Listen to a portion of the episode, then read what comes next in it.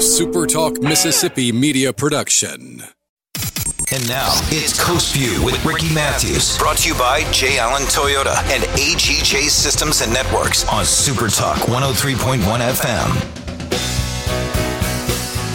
FM. Welcome back to Coast View. Uh, thank you for joining us. As, as as always the case on Fridays, I have my friend Jeff Duncan, a columnist and writer for NOLA.com and the Times Picayune, somebody I admire personally and professionally. And uh, it's Saints Day here on Coast View. First of all, let me just say, how you doing, Jeff?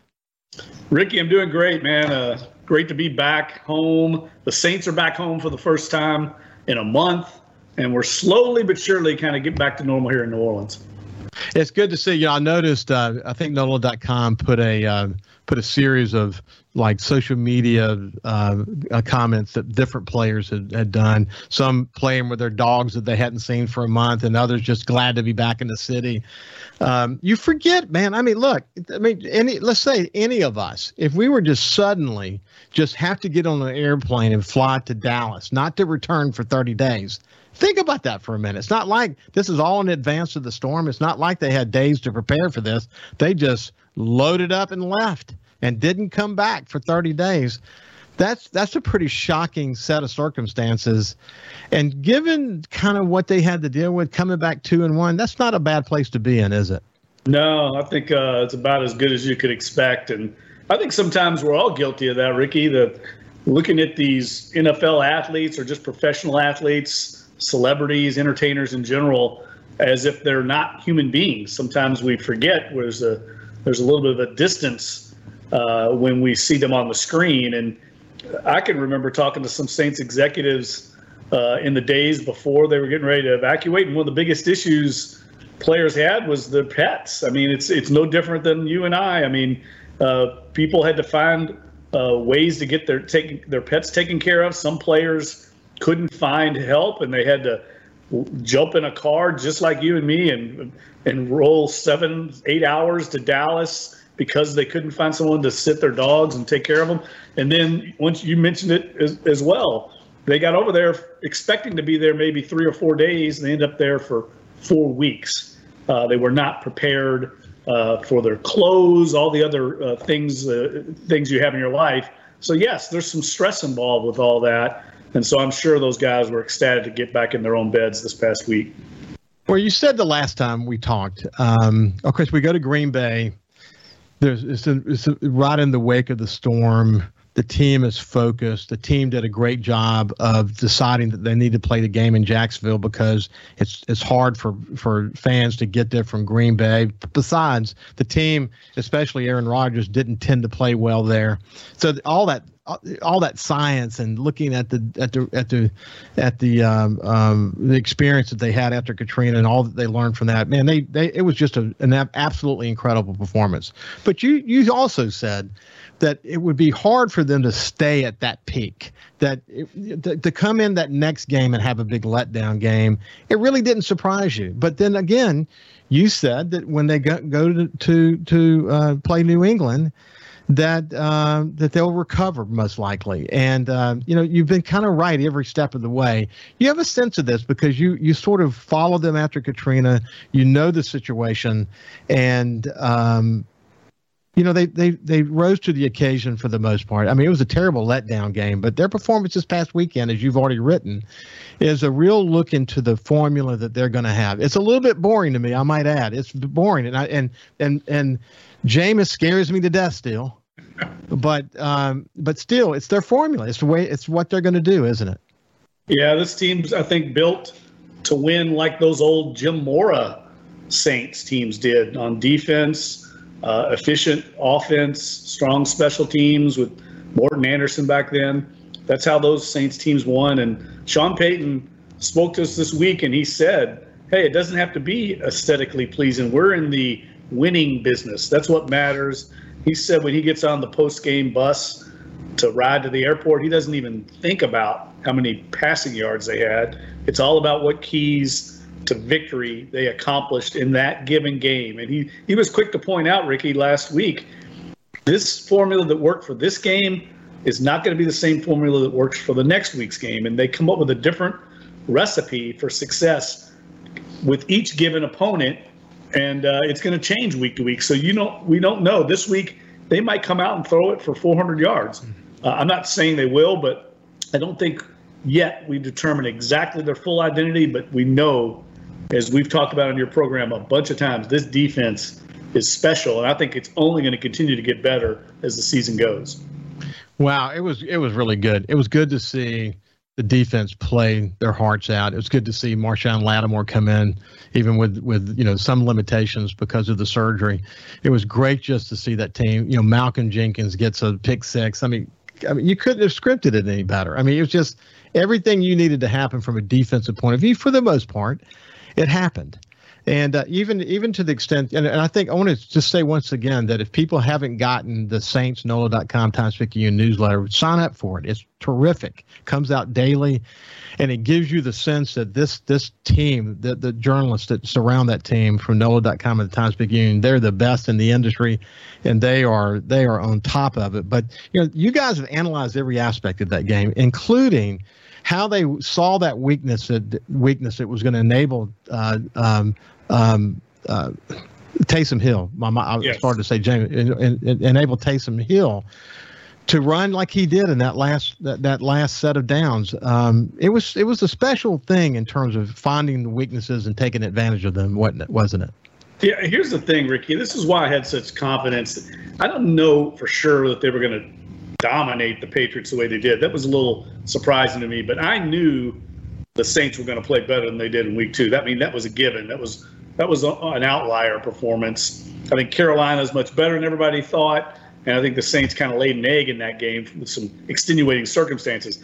But there's no person in this business that Sean Payton respects more than Bill Belichick, and I knew he was going to have every T crossed, every I dotted in his game plan for that week. He was not going to let his team play poorly because of the respect level he has for Bill Belichick, what he's accomplished up there.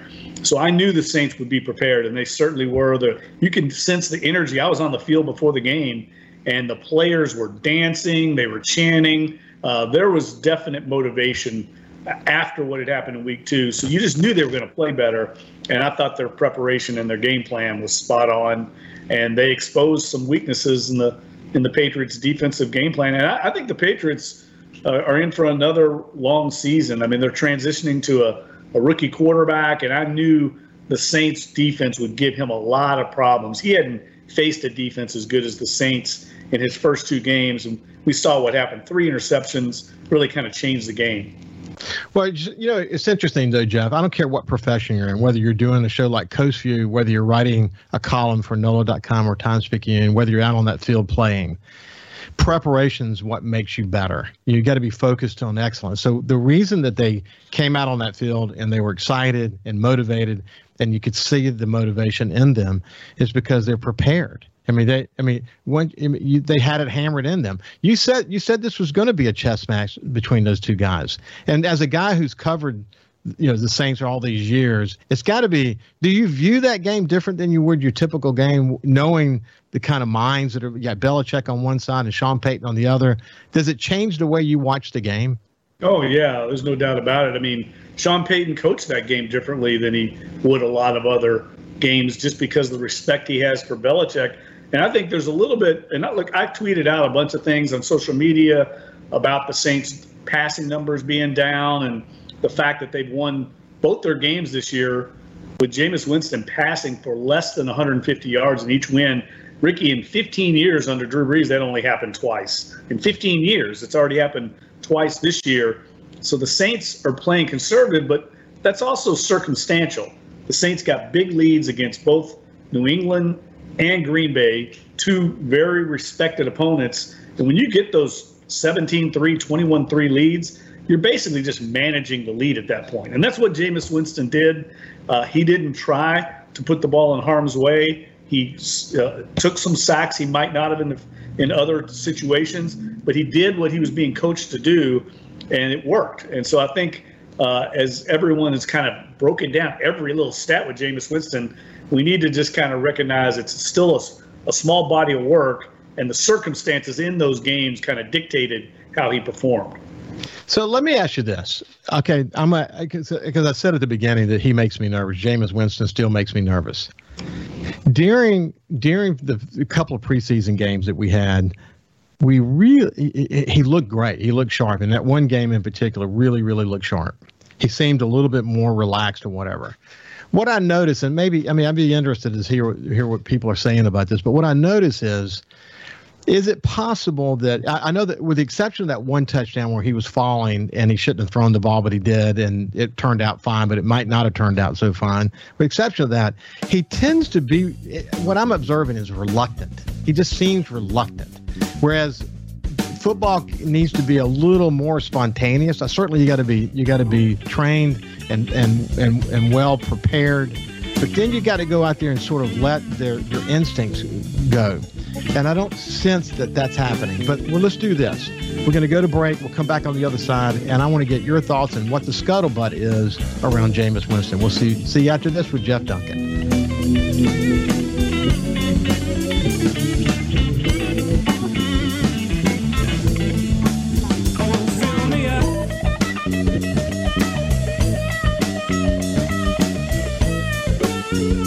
Also listen live to Super Talk Mississippi Gulf Coast 103.1 on your Amazon Alexa devices. Once you've enabled the skill, just say, Alexa, open Super Talk Mississippi Gulf Coast.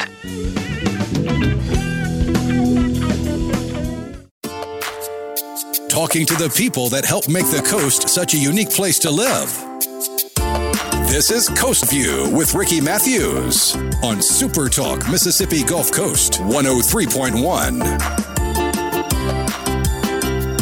Welcome back to Coast View. It's Saints Friday here with Jeff Duncan from NOLA.com and the Times Picayune. When we went to break, I was asking Jeff about Jameis Winston. Have they put a muffle on him too much? Is he sure of himself? He seems hesitant. I guess that's the word I would use. What's your read on that? I think it's a good question. I think it's a fair question, but I also think we don't really know the answer, Ricky. I mean, like I said, the the circumstances in these games were so extraordinary where the Saints had such big leads against quality opponents that I think the marching orders changed to suddenly let's deviate from the game plan we had coming in. And here's the new game plan that is, don't mess up, don't give anything easy to the opponent. And that is what was the, the recipe for success in those games. Once Malcolm Jenkins had that pick six to start the second half, you've got a three score lead on the New England Patriots in New England, uh, a, a, team that's got the best winning record uh, in the league at home in the last like 12 years. So you just want to get out of there with a win. Uh, what you know, stack, stocking the passing numbers at that point weren't were not was not important. So I think we're going to find out more as we get into some more uh, regular games. But these first two games, the Saints have gotten up so quickly that I think those circumstances dictated how the game was called and how Jameis Winston played and how how uh, he was coached by, by Sean Payton.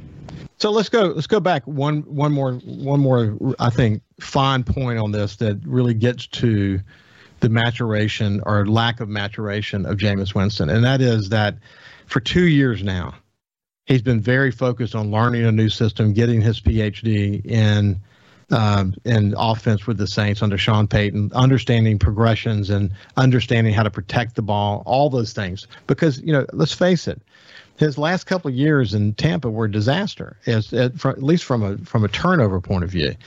And so he comes to the Saints and he's been in this system and he talks about it really well and whatever but again we haven't had a you say the body of work we've got three really three games to look at and we don't have enough evidence yet but it makes you wonder whether he's really internalized and truly been reprogrammed or whether he's consciously just trying not to turn the ball over. You know, I, I don't know. I don't know what the answer to that is. But again, you know, I'm not asking you to tell me. You've you've made your comment comment about that. I think we just need to see more evidence, and then we'll see where this goes. It is cool to see that Taysom Hill. He readily admits he was disappointed about not getting the top uh, role, but man, he was in he was in the offense more than fifty percent of the time this past week, and he's playing special teams. They're starting to get him into that it's great to see his leadership on the team, isn't it? Yeah, and uh, he's kind of embraced it. He just wants to win. I mean, at heart, he's a football player, not just a quarterback. And uh, he's probably the Saints' best short yardage running back. Uh, he, you know, he's got such power, and that worked against the Patriots. Uh, the Patriots going to struggle this year, I think, to stop the run. I think the Saints knew that going in. Uh, the offensive line played extremely well. They lost uh, Terron Armstead early on, and uh, you know James Hurst came in and replaced him. They were playing without uh, Erik McCoy again, and you had Calvin Throckmorton, a, a former undrafted rookie, starting up there, and they really dominated the Patriots up front and used those big, heavy jumbo packages with Taysom Hill at quarterback to their advantage. And really, that that drive was masterful. The decisive drive that put that game away. Uh, when you can do that at the NFL level, Ricky, just run the ball down somebody's throat like that, uh, that doesn't happen very often, and was very impressive.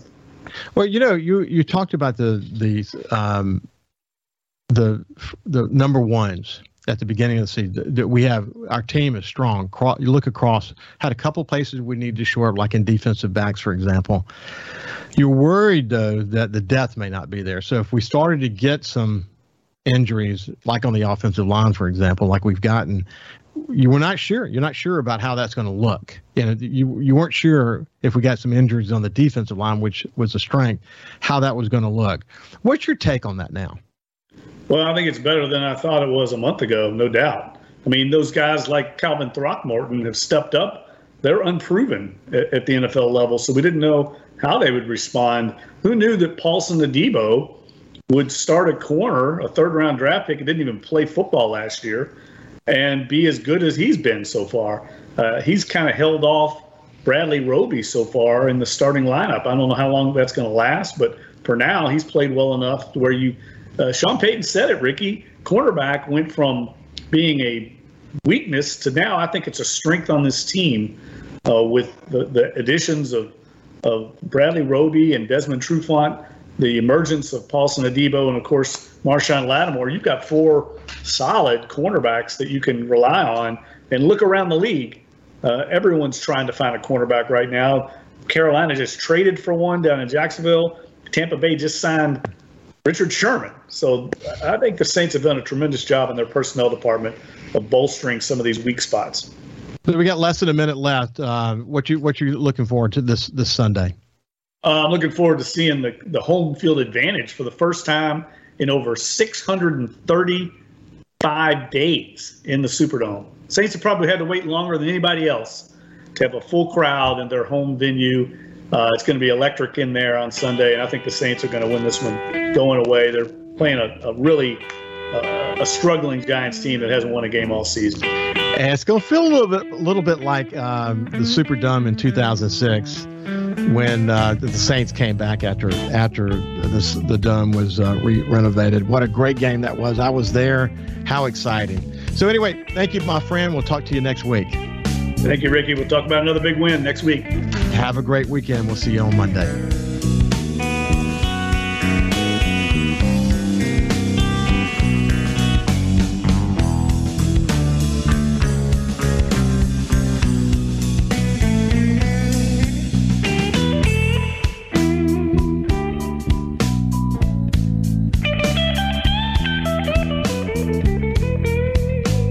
SuperTalk Mississippi Gulf Coast 103.1 on Facebook. Facebook.com slash SuperTalk MS Coast 103.1. A SuperTalk Mississippi media production.